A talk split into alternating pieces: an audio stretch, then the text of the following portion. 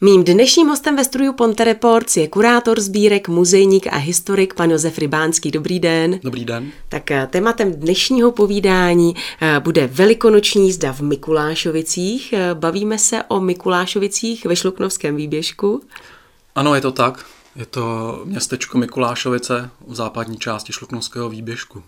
Jedná se údajně tedy o tradiční církevní zvyk. Já se přiznám, že my tady v Mostě jsme o tomto zvyku asi moc jako neslyšeli, asi o něm moc nevíme. Tak jak taková jízda probíhala? Pojďte nám přiblížit eh, tento obyčej. Velikonoční jízdy tak eh, byly typické nejen pro šluknovský výběžek, ale v podstatě eh, se jezdily v celých severozápadních Čechách. Znám dokonce i fotografie třeba z Chomutova, z Chomutovské velikonoční jízdy. Jezdilo se na Chebsku, mm, jezdí se i za hranicema, v Horní Lužici a v Moravskoslezském kraji a v Polském Slezsku. A je to opravdu zajímavý zvyk. Je to, mm, řekl bych spíš než církevní, tak to taková jako lid, forma lidové zbožnosti. Je to navázaný teda na přímo na Velikonoce, na zvěstování zprávy o tom, že Kristus stal z mrtvých, ale tak, jak to vnímám já, tak je podle mě je to tak, že uh, to procesí, ty lidi, kteří se té jízdy aktivně účastnili, tak uh, se snažili nějakým způsobem uh, doplnit tu, tu oficiální vlastně ten oficiální církevní svátek nějakou svojí účastí a nebo přímou účastí a aktivitou. My jsme tady zmiňovali hned několik míst, několik regionů, kde ta velikonoční jízda probíhá.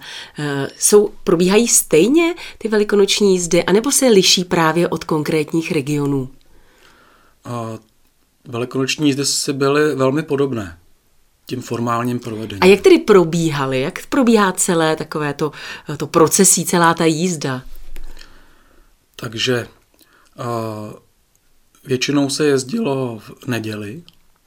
Tedy na velikonoční neděli? Na velikonoční neděli, ano. Uh, to byl vlastně svátek uh, z mrtvých vstání Ježíše Krista. A bylo to tak, že proběhla mše v kostele, které se účastnili ty jezdci, byli že, to, byla to sváteční událost, takže byli v nejlepším oděvu, v nejlepších šatech. A když skončila mše, tak oni si vzali uh, takové insignie toho svého spolku, spolkové prapory, spolkové stuhy, uh, které měly různou barevnost a nasedli na ty koně, které, které ty koně už tam na ně byly připraveni a čekali na ty jezdce. A pak se to lišilo podle regionu a míst. Buď to probíhalo tak, že to procesí objelo třikrát kostel dokola, nebo ho neobjelo a vyrazilo, vyrazilo rovnou a objelo celou farnost. A při té objížce tak se zastavovali na různých místech, jednak u takzvaných drobných sakrálních památek, různých křížků, božích můk. Hmm. Pak navštěvovali třeba významné statkáře v té obci, kde teda ta hlavní část byla ta, ta církevní nebo náboženská, kde teda zvěstovali že, tu radostnou zprávu, že Kristus stal z mrtvých, mm. Ale taky se vybírali peníze na většinou na dobročinné účely, anebo třeba na opravy kostela, na doplnění chybějících zvonů a tak dále. Když jste zmiňoval, že eh, ti jezdci si vzali to nejlepší, co měli, co si vzali na sebe, tak byli třeba názdobení ti koně nějak? Určitě koně byly krásně vyzdobení, měli nádherné podsedlové deky, zase v barvách toho spolku. Třeba Mikulášovice měli červenou a žlutou a měli ozdobené ohlávky a takový ty různý chocholy, a nevím, jak se to správně jmenuje. A to procesí vypadalo opravdu, opravdu slavnostně. A součástí toho procesí tak eh, nebyly jenom jezdci na koních, ale v některých místech to byli muzikanti, kteří taky mohli jet na koních.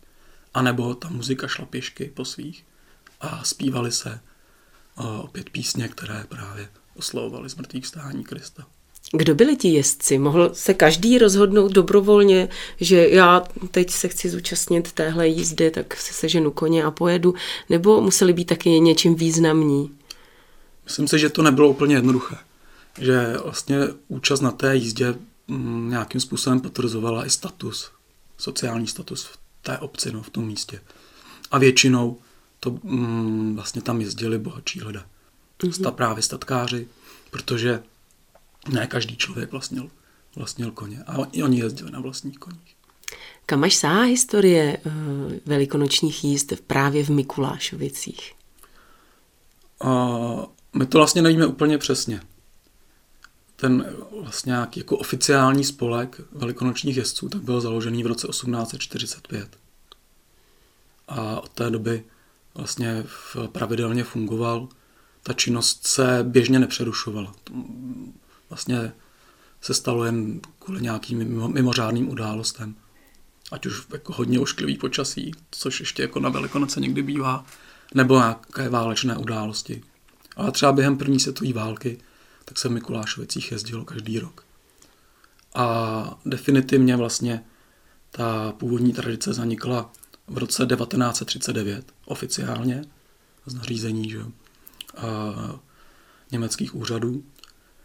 A známe ale fotky ze soukromé jízdy, která probíhala ještě v roce 1940 v Mikulášovicích. Po roce 1945 už eh, se ta tradice neobnovila. Většina obyvatel eh, v německy mluvících byla odsunutá a k obnovení došlo až v roce 2011. Údajně svého času, v takových těch nejlepších letech, tak se téhle jízdy účastnilo až 60 jezdců na koních. Tak eh, jak vypadá dnes taková velikonoční jízda v Mikulášovicích? No dneska uh, účast jezdců na koních je o něco nižší, ale v dobrých letech, no v těch letech, kdy bylo víc účastníků jízdy, tak uh, dosahoval počet téměř 30 jezdců. Myslím, že 26 bylo nejvíc zatím.